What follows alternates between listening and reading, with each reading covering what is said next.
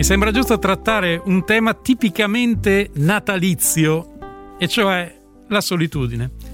Di solito a Natale si parla di grandi pranzi, cene in famiglia, di regali, di parenti che si rivedono dopo tanto tempo oppure che non si sopportano, ma in verità uno dei temi più presenti, anche se più nascosti, è proprio la solitudine.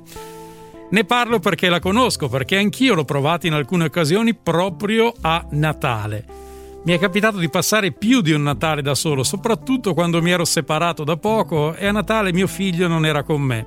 Non avevo voglia di vedere nessuno, nemmeno i parenti stretti, e mi rintanavo in una solitudine che più profonda non si può, silenziosa, lacerante, terribile.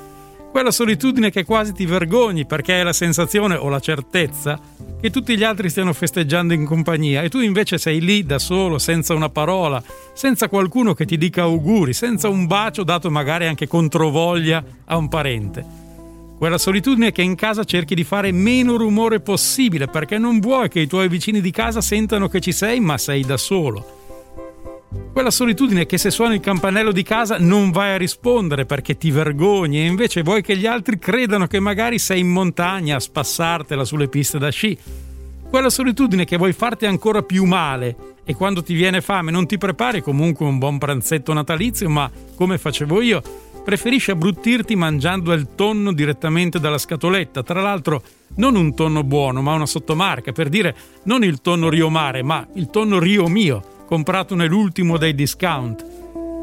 Poi di pomeriggio, dopo pranzo, se pranzo si poteva chiamare, mi mettevo a letto con le coperte fin sopra la testa per nascondermi anche a me stesso, oppure guardavo qualche vecchio film in tv col volume bassissimo per farmi più male. Ovviamente erano film d'amore. Il tutto col telefono spento per non dover rispondere e denunciare nessuno la mia condizione come un clandestino, un malvivente, un uomo di malaffare. Rimanevo lì immobile, silente, per 3-4 ore fino al tardo pomeriggio, quando calavano le ombre della sera e potevo mimetizzarmi meglio nella città, nella Milano semideserta di periferia. A quel punto uscivo e mi davo un obiettivo trovare un bar aperto per bere un caffè che per quel giorno rappresentava l'apice, il punto più alto della mia socialità. E alla fine in un modo o nell'altro un bar aperto lo trovavo, di solito gestito da un cinese, e gustavo il mio caffè che bevevo amaro e che aumentava il mio reflusso gastroesofageo. Lo bevevo e poi lo subivo, consapevole del fatto che quello era il momento più intenso del mio Natale. La sera poi era meno traumatica perché anche molti altri tornavano a casa, magari da soli, perciò il mio destino appariva meno lugubre. Il giorno successivo, Santo Stefano, mi sentivo meno in colpa. Potevo tornare a farmi vedere in giro fingendo che il mio Natale fosse stato pieno di gioia, di parenti, di abbracci, di allegre e di bagioni.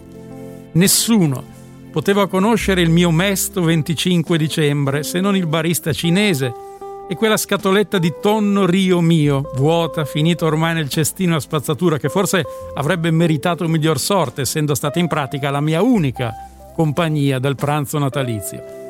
Così concludo con un abbraccio virtuale ai genitori separati che il giorno di Natale non potranno stare con i propri figli, magari ancora piccolini. Concludo dicendo loro a questi genitori che poi le cose si superano e che i figli poi crescono, diventano grandi, adolescenti quasi quasi, alla fine, rimpiangi i tuoi Natali passati da solo o al massimo con una scatoletta di tonno e un barista cinese. E comunque buon Natale a tutti.